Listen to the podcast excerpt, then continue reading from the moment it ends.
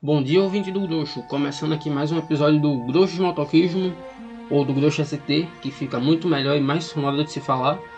Hoje é dia 5 de maio de 2022, mais conhecido como um dia após o melhor dia do ano, que é dia 4 de maio, vulgo dia de Star Wars. Hoje, dia 5 de maio, que também é a estreia do Doutor Estranho Multiverso de Loucuras. Eu tenho que confessar que, para você que está ouvindo, é dia 5 mas para mim ainda é dia 26 de abril. Eu tô gravando isso aqui com muita antecedência porque eu não faço ideia de quando é que eu vou poder.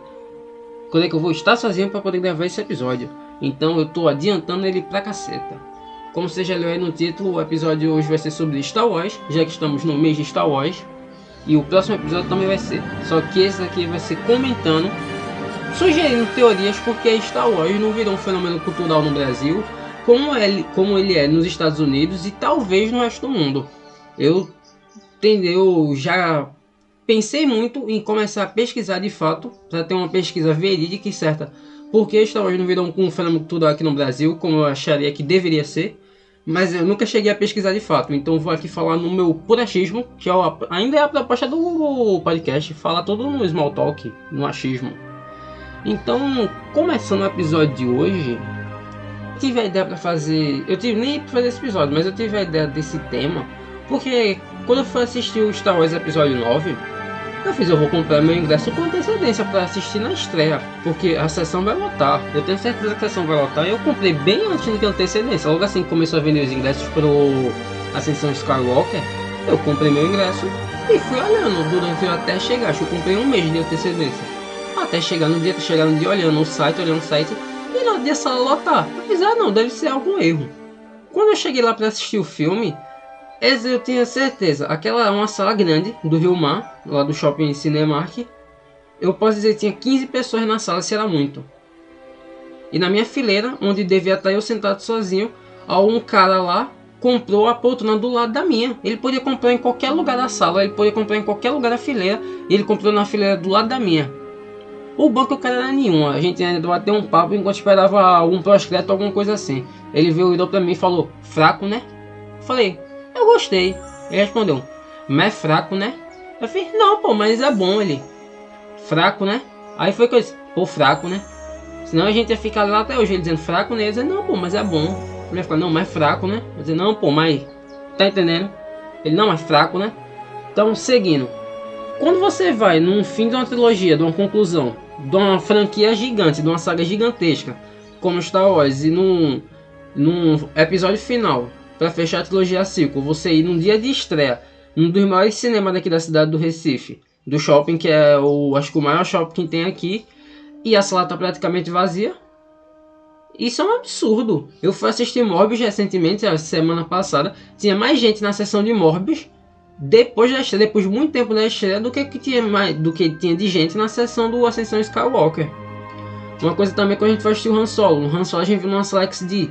A sala tava, acho que metade da sala vazia. No episódio 8, a, Os Últimos Jedi. A sala, acho que eu já fui. Eu fui na estreia também dos Últimos Jedi. A sala tava lotada, eu não sei como, mas eu tenho lembranças que a sala dos Últimos Jedi estava lotada. O Rogue One, eu não fui na estreia. Mas o ela estava relativamente cheia. E numa nova esperança, acredite se quiser, eu só assisti o filme em 2016. Eu assisti ele em janeiro. Eu não consegui ir nem na estreia, nem durante o mês de dezembro inteiro. Eu vim assistir ele um mês depois. E ainda assim a sessão estava lotada. Impressionantemente a sessão estava lotada do, do Despertar da Força. Porque ali era o início de uma trilogia da trilogia sequel, então todo mundo tava com esperança. Aí que ah, os fãs se desiludiram, os fãs mais otários se desiludiram com a, trilogia sequel, e acho que foram abandonando durante os anos, né? E foi cada vez caindo no público. Só que aqui no Brasil, tirando esquecendo agora essa questão de público em cinema, de ir ao cinema, eu vejo que muita pouca gente parece que ou, ou assistiu ou só conhece por outros filmes. Quando você pergunta, é muito comum você estar tá falando, perguntar a qualquer pessoa como se ela já viu alguns Star Wars, ela fala que conhece, mas fala que nunca viu. Sabe quem é o Darth Vader, sabe, sei lá, quem é o Baby Yoda, mas não sabe, sabe que é um sábio de luz, mas nunca viu nenhum dos filmes ou nenhuma das animações, nada. E toda vez eu fico me perguntando por que Star Wars é uma franquia. Acho que ela é uma das, ela é uma das maiores franquias que tem do cinema mundial.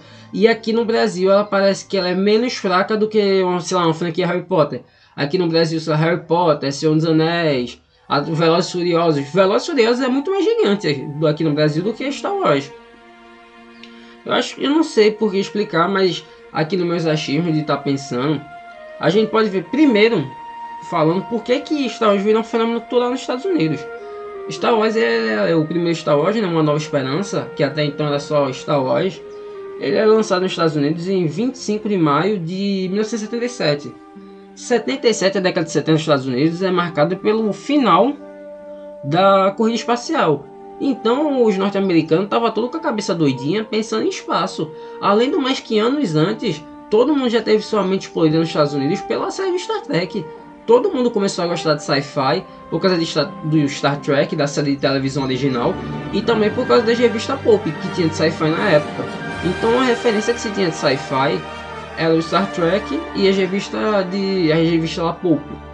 Então o público americano já estava habituado com o que seria uma ficção científica. Então quando chega Star Wars, que pega esses e também tinha o Duna, né, que o Duna virou um best-seller lá, e o Duna ainda é uma ficção científica, mesmo que ela tenha muito pouca de ciência. Mas voltando, Star Wars, ele chega, o Star Wars quando ele é lançado, George Lucas ele não se preocupa em fazer tipo uma ficção científica nos moldes do Star Trek, tipo que Star Trek ele realmente é muito científico, além de ser tipo uma coisa de ciência, Star Trek ele traz muitos conceitos filosóficos, conceitos sociológicos para dentro da trama que eu acho que deixa muito interessante, mas que também pode afastar um grande público. Como você pode ver que hoje Star Trek, Star Trek é muito mais nichado do que Star Wars. Se aqui no Brasil Star Wars é uma coisa de nicho, Star Trek é o nicho do nicho aqui no Brasil. Mesmo tipo o, a galera que é trekker sendo uma coisa gigantesca fora daqui do eixo do Brasil. Os Estados Unidos os trekkers são gigantes. Mas quando Star Wars está em 77, trazendo esses conceitos de ficção científica, que ele roubou muita coisa do Dune e do próprio Star Trek, só que adicionando, misturando isso com faroeste, misturando isso com filme de samurai, e tipo, trazendo essa coisa de, como se fosse uma novelona mexicana, junto contando a, a história da família Skywalker, que vai misturar, e, tipo, ele pega é como se fosse uma novela mexicana misturada com faroeste, misturada com samurai, misturada com sci-fi, tudo jogado dentro de uma galáxia que aconteceu há muito tempo atrás, uma galáxia muito, muito distante.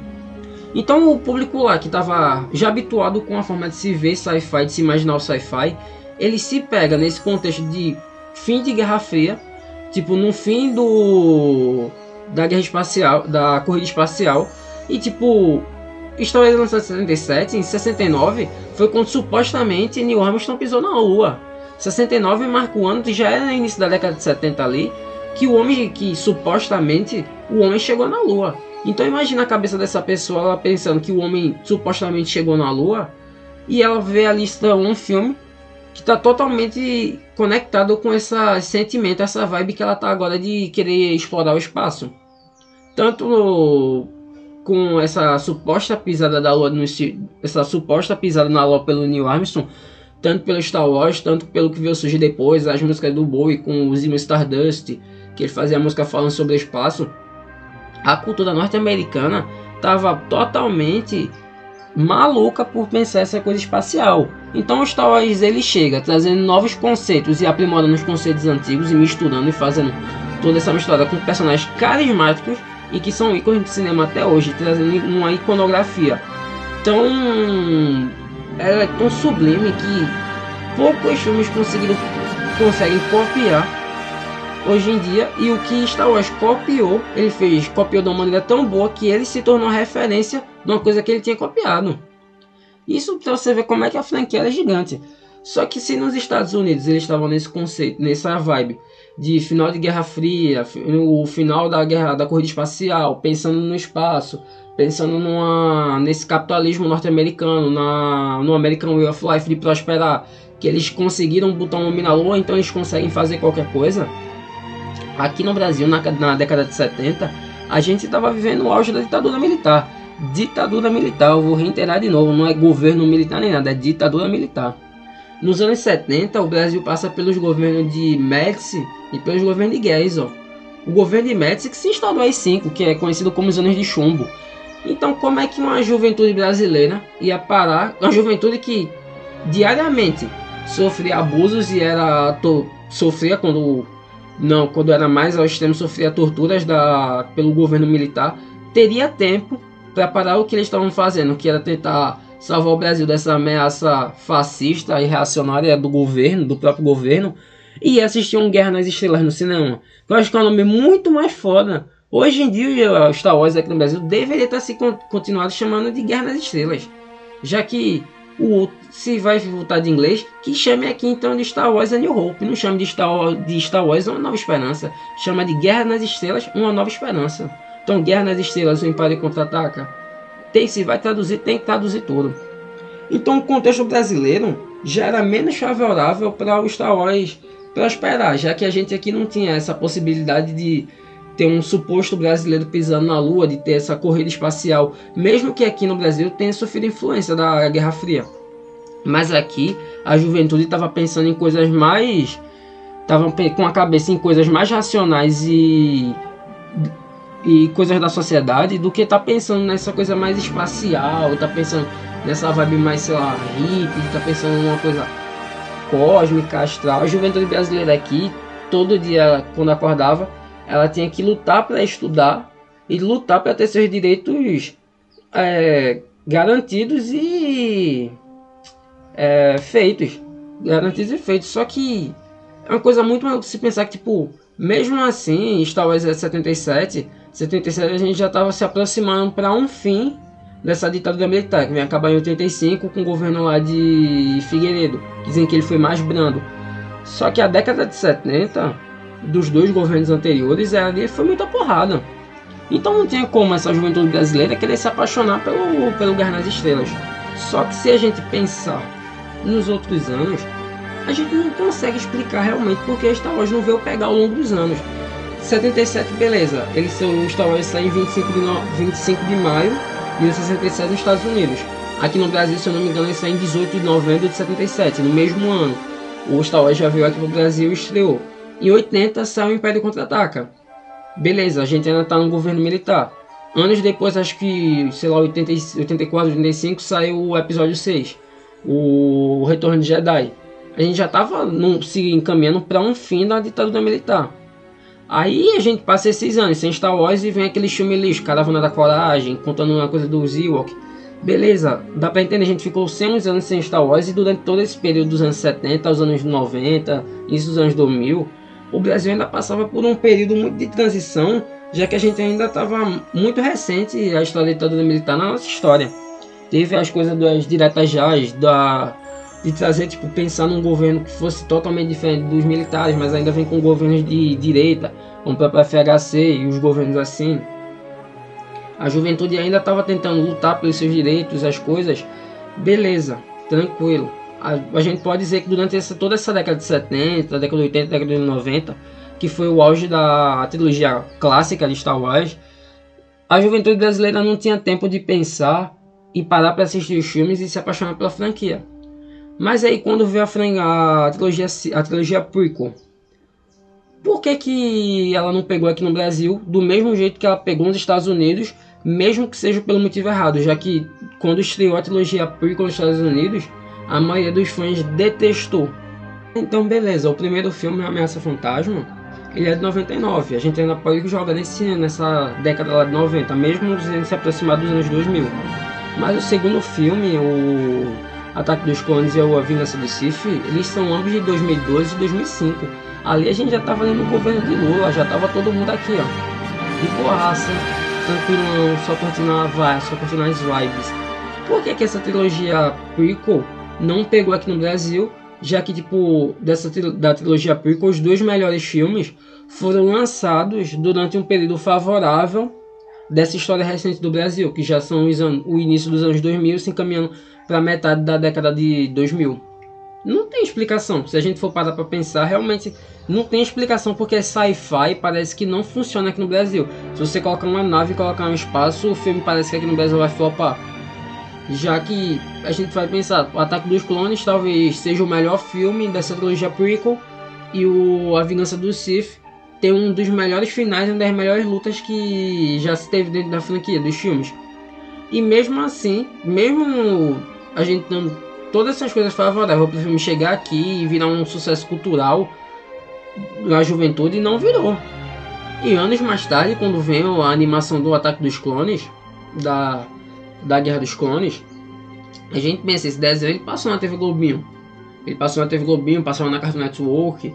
E mesmo assim, ninguém se parece de ter lembrado de que assistia esse desenho quando era criança. Ele era só como mais um episódio da TV Globinho, mais um desenho da TV Globinho. A gente tem mais lembrança de mais lembrança feliz assistindo, sei lá, a Três Espiões Demais ou sei lá, Kim Possible do que assistindo ao desenho do Ataque dos Clones. E se eu não me engano, ele só passava dia de sábado, que é uma coisa que contribui muito, se ele não passar diariamente. Já que se ele não passar diariamente, não ia ficar na mente da cabeça da pessoa, ah, eu vou ter que achar esse desenho para poder assistir meu Dragon Ball depois. Até então que ela vai assistindo tanto, vai assistindo tanto, que vai acabar gostando de uma forma ou de outra. E só passei, eu não me engano, só passava dia de sábado, e dia de sábado eu acho que era quando passava os piores desenhos passar os piores desenhos para depois passar um filmezinho que a Globo picotava todo para fazer caber durante a hora da programação de sábado dos desenhos, que é totalmente errado, já que sábado deveria ser um dos melhores dias de desenho, passavam os piores desenhos dia de sábado. Isso é um absurdo. Então, e também tem uma coisa aqui muito importante, disso a gente se relembrar aqui, que a gente pode falar muita merda da Record, mas foi a Record que vi volta e outra ela passava os filmes na TV aberta. A primeira vez que eu assisti Star Wars, eu comecei a assistir pela trilogia prequel, foi quando a Record passou na televisão. A Record foi chamada durante acho que uma semana anunciando que ia passar os Star Wars, ia passar, Star Wars, ia passar o filme do Star Wars, ia passar Star Wars. Disse que ia passar primeiro o episódio 1, o episódio 2, o episódio 3. Aí na minha cabeça, não, episódio 1, 2, 3, 4, 5, 6 seria como se fosse uma série de televisão, seria como todo mundo deu o Chris. Então foi quando eu assisti a primeira vez Star Wars aqui, foi por causa da Rede Record. Então eu tenho aqui dar meus parabéns pro Bispo Edir Macedo, que contra tudo e contra todos, ele passou a estar hoje na, rede, na televisão aberta. Então talvez algumas pessoas conheceram e tiveram primeiro contato com a franquia Star Wars por causa da Record.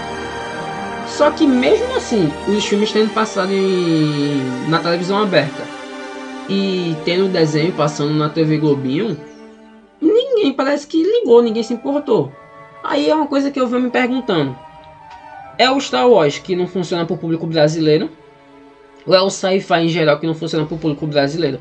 Porque se a gente for pensar nos grandes filmes de sci-fi, como sei lá, Aliens, ou então Battlestar Galactica, um, Battlestar Galactica é uma série, mas tipo, filmes, filmes mais assim, se a gente for pensar sci-fi, quase nenhum ele realmente virou tipo um clássico que a gente fala aqui no Brasil, no Brasil. Talvez só Matrix, porque Matrix virou lá, um clássico para todo mundo, para todo mundo que tipo até quem nem gosta de filme gosta de Matrix. Mas você pensar em grandes filmes, sei lá, Tropas Estelares, mais filmes assim, Tron, ninguém realmente parece que liga para esse filme aqui no Brasil. Diferente, sei lá, se você pensar nessa, nesses gêneros mais antigos, que hoje em dia não fazem tanto sucesso como faziam ano passado, o gênero de faroeste aqui no Brasil ele é muito mais comentado do que o gênero de sci-fi. Você pode ver que tipo, esse filme de Bang, de Bang Bang antigo, sempre tem alguém que no seu meio que sempre vai dizer, não, mas eu gostava daquele filme lá que tinha aquela musiquinha que tocava o pananapam. Eu acho que eu fui tentar fazer a música do faroeste e acabei fazendo a Final Countdown. Mas aí vocês relevam que vocês estão ligados que musiquinha eu tô querendo fazer com a coisa. É, pera aí que eu vou tentar lembrar, vou dar um pausezinho aqui pra lembrar da... Essa música aqui, ó, meu ouvinte, eu vou tentar ver se eu consigo pegar aqui, ó.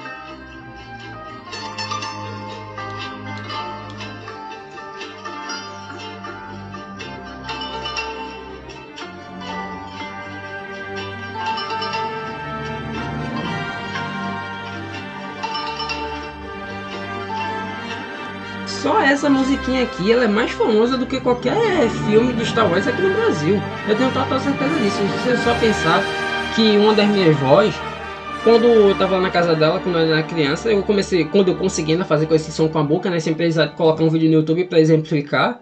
Ela fez, ah, eu conheci esse filme sim. Seu avô, que também já é falecido, ele gostava muito, ele tinha um LP, um vinil, só com essas músicas que ele gostava dos filmes, comprou o LP só pra estar tá ouvindo essa musiquinha aí.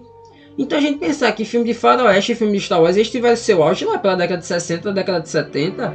E aqui no Brasil, a gente ainda tem mais, pelo menos a galera tem mais apreço e gosto e relembra com nostalgia dos filmes de faroeste do que dos filmes de ficção científica. O que eu vou dizer que tipo vai muito pelo contexto também, já que aqui a gente tem um contexto mais rural, mais sertanejo, então ver um filme de faroeste é uma coisa que a gente pode se identificar muito mais fácil do que se identificar, sei lá, com um cara com uma espada de lei, uma espada laser, no espaço, lutando, batendo um, com um robô vestido totalmente de preto, dizendo que é o pai dele.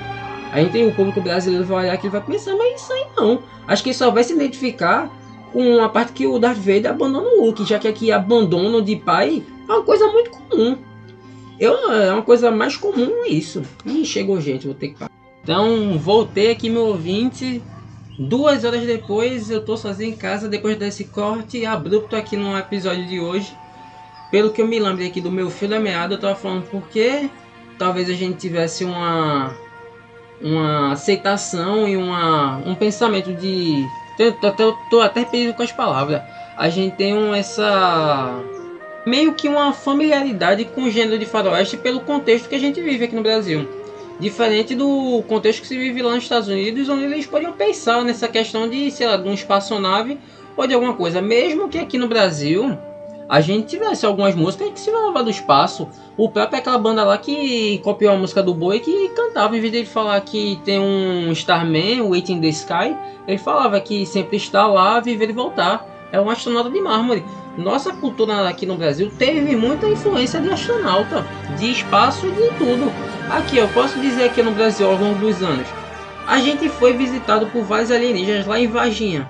A gente tinha o ET de Varginha, tinha as plantações lá dos milharal que tinham as coisas. Tinha gente que foi visitado pelo ET Bilu, que deixou a série de mensagem. Apenas que busquem conhecimento. Falo que vocês busquem conhecimento. A gente tem todas essas influências de alienígenas no nosso país, mas mesmo assim o gênero de sci-fi nunca foi, eu posso dizer, sei lá, rank B ou C aqui no Brasil. Eu diria que é um rank D ou um rank E. Aqui é o filme aqui para fazer sucesso no Brasil tem que ter carro, mulher e explosão, que todo filme bom é assim. Infelizmente Star Wars não tem carro, porque só tem nave, tem mulher e tem explosivo. Mas o advento de não ter um carro joga Star Wars muito para baixo. Essa é a minha visão. Então se a gente for parar pra pensar, a gente vê que tipo esse filme lá do Clint Eastwood, o bom, o velho, o bom, o feio e o mal. Todos esses filmes que tem do Bang Bang antigo, todo mundo que mais antigo, a galera que viu, lembra com ele com carinho. E hoje em dia, quando sai um filme de faroeste no cinema, eu creio que ele é muito mais visto do que quando sai um filme de sci-fi. A não ser que o filme de sci-fi esteja alguma estrela muito famosa e a pessoa não saiba que seja sci-fi. Porque eu lembro que eu mesmo vou muito pouco no cinema para ver filme de ficção científica. E das vezes que eu fui, já realmente tinha pouca gente na sala. É um absurdo que tão sucate, como sucateamos o gênero de ficção científica nesse país. Mas é uma coisa também que a gente não tem que estar se preocupando. Só que me corta o coração de ver uma franquia tão gigante como Star Wars relegada ao sucesso que ela podia ter aqui no Brasil. Você vê lá nos Estados Unidos, desde criança as crianças já vão lá, já vão assistindo Star Wars, já vão gostando desde criança. Tem um parque na Disney lá que é só de Star Wars, onde a galera vai para ter experiência com a franquia. Sempre tá passando filmes, sempre tá passando cinema, tá passando sei lá na televisão. Agora com o Disney+, o Disney Plus está fazendo série e tá trazendo Star Wars de novo ao grande público. Ficou um tempo sem ter Star Wars de 2005, quando acabou coisa na grande sessão né, no cinema. 2005 a 2015, 10 anos sem ter um filme. Mas mesmo assim, voltando com a franquia agora, a gente vê que nos Estados Unidos ele só veio perder força por causa dos fãs, que são mais otários, que são reacionários, que não gostaram, que a nova trilogia ela é protagonizada por uma mulher. E por causa disso eles foram abandonando a franquia aos poucos. Mas aqui no Brasil, nada explica é, um Harry Potter da vida ter mais sucesso como franquia e tipo ser um fenômeno, uma, ser um fenômeno cultural dentro da sociedade mais do que Star Wars. Porque se comparar, Harry Potter é horrível comparado a Star Wars. Senhor dos Anéis mesmo. Eu tenho meus tios que não são muito ligados ao cinema, mas meus tios conhecem dos Anéis. Eu conheci o primeiro, eu assisti Senhor dos Anéis a primeira vez, que meu tio tava falando do Gollum, tava falando do Smeagol. Ele falou não sei o que, Senhor dos Anéis, Senhor dos Anéis. Aí muito tempo depois, eu fui, tava na locadora, fui lá o que? O filme do, do Senhor dos Anéis e fui assistir. Então, quer dizer, tipo, nem pelas minhas influências de família ou amigos eu conheceria Star Wars. Eu só vim conhecer realmente por causa que a Record fez o favor de passar em TV aberta. Então, ouvinte, eu tava gravando aqui essa volta. Eu tava gravando e eu só percebi agora quando eu olhei pro computador que a lapela não estava conectada. Então, esse pouquinho trecho aí do episódio foi gravado com áudio do microfone do notebook pelo que eu dei aqui uma ouvidinha rápida, não deu para ser tão perceptível assim. Então eu não sei se minha lapela é ruim ou se é o microfone do computador que é muito bom. Mas aí, quem ouvir aí me dá um feedback depois como é que ficou essa parte do áudio. Mas também se eu não tivesse dito nada, ninguém ia perceber. Eu tô dando aqui os segredos da produção. Então eu só queria aqui fechar meu ponto sobre isso, que Star Wars não virou um fenômeno cultural no Brasil, dizendo, abrindo esse parênteses aqui para poder dizer, que a sociedade brasileira como um todo errou de não fazer o Star Wars virar um fenômeno cultural. Porque se a gente tivesse o Star Wars como um fenômeno cultural na nossa sociedade, na mentalidade brasileira, imagine o quão evoluído a gente já está agora. Não, por favor, não compare com a sociedade norte-americana. Se a gente compara, a gente vai ver como não evoluído a gente já está. Porque se a, a sociedade brasileira é, é, você pode ver ela como ruim, a sociedade norte-americana é muito pior. Isso eu tenho certeza. Mas a gente tem que pensar aqui, ó, o jeitinho brasileiro, a gente pensa nessa mentalidade nacional. Se Star Wars tivesse virado um fenômeno aqui, a mentalidade desse, daquele jovem revolucionário da década de 70 tá lutando contra o governo Geisel, o governo Médici, se ele tivesse visto um Star Wars, que é totalmente correspondente com o contexto que ele estava passando, já que Star Wars é sobre combater forças fascistas. Imagina se, sei lá, tá lá o partidão tá fazendo trabalho de base com a juventude nas universidades, fazendo esse trabalho de organizar a juventude, para fazer ela seguir num caminho revolucionário, ajudando um partidão, seguir a revolução para tirar os fascistas do poder, do governo da ditadura militar. Se esse trabalho de base todinho não seria mais facilitado se a galera lá do partidão, se o Prestes pegasse uma galera lá, nem da faculdade, mas uma galera de ensino médio, uma galera de fundamental, e levasse para ver o Star Wars. Aí a galera lá, pelo meio do filme, aí entendeu o contexto que ela estava vivendo, que era de uma ditadura, e ia ver que lá na Nova Esperança, como surge as, as figuras revolucionárias da rebelião, da aliança, para poder lutar contra esse sistema que eles estão vivendo agora, que é totalmente ditatorial, fascista e retrógrado. Que é exatamente o momento que o Brasil estava vivendo. Então eu acho que, tipo, essa seriedade que tomou, que a população tomou, foi uma coisa que fez meio que não ajudou não quiserem dizendo que atrapalhou, mas que não ajudou a se formar, tipo, uma mentalidade revolucionária nos jovens. E muitas vezes sem ter essa visão, sei lá, de pessoas que entendem nessa questão revolucionária, que realmente não fazem parte, que foi aí que surgiu muito fã, talvez até aqui no Brasil, lá nos Estados Unidos principalmente, que olha o Star Wars e não consegue perceber essas nuances que o filme está falando que tem que ser contra os sistemas fascistas. E hoje em dia apoia esses bafões fascistas que estão no poder com a lá Trump, a lá Bolsonaro é totalmente errado. Então, Star Wars é um, do, um dos filmes que pode ser usado de trabalho de base para formar uma mentalidade revolucionária na cabeça de um jovem. Além do mais ser isso, é um grande filme pipoca. É um filme que você vai assistir e vai ficar feliz na hora. Você tirar toda, você esquecer que tem essa, essa nuance revolucionária no filme. Você pensa que é como havia falado antes, é uma novela mexicana no espaço, misturando faroeste e samurai. Os caras usam uma espada laser, usam um sabre de luz. Isso é uma das coisas, é uma das cenas mais icônicas que a gente tem. É uma iconografia muito bonita. E é uma coisa mais bonita ainda, no último Jedi, no episódio 8, a gente vê o Ryan Johnson quebrando com essa, essa iconografia clássica e trazendo questionamentos ao ser Jedi. Por isso que acho que é um dos melhores filmes da trilogia prequel. Da trilogia sequel, foi mal aí, errei o nome da trilogia. Então acho que os pontos são esses. Star não virou um fenômeno cultural no Brasil porque a revolução tomou um caráter muito sério porque a gente não tem essa mentalidade de pensar num espaço, já que a gente nunca teve, nunca de fato participou dessa corrida espacial como os Estados Unidos participava, participava por causa da Guerra Fria. E também porque aqui quando a gente saiu, a gente estava num contexto de passando, recém saído dos anos de chumbo. Quando o Star Wars a gente estava recém saído do governo Médici e entrando no governo Geisel. A gente estava recém saído do, dos anos de chumbo, mas ainda aqui no Brasil ainda existia tortura, ainda existia exílio para artista, existia muita coisa. Então tinha muita coisa a se pensar se você você arriscava sair para ir no cinema assistir Guerra nas Estrelas e arriscar levar um tapa de um policial. Marighella mesmo, ele quando ele foi pro cinema, ele levou um tiro dentro de uma sala de cinema. Ah, uma coisa absurda dessa.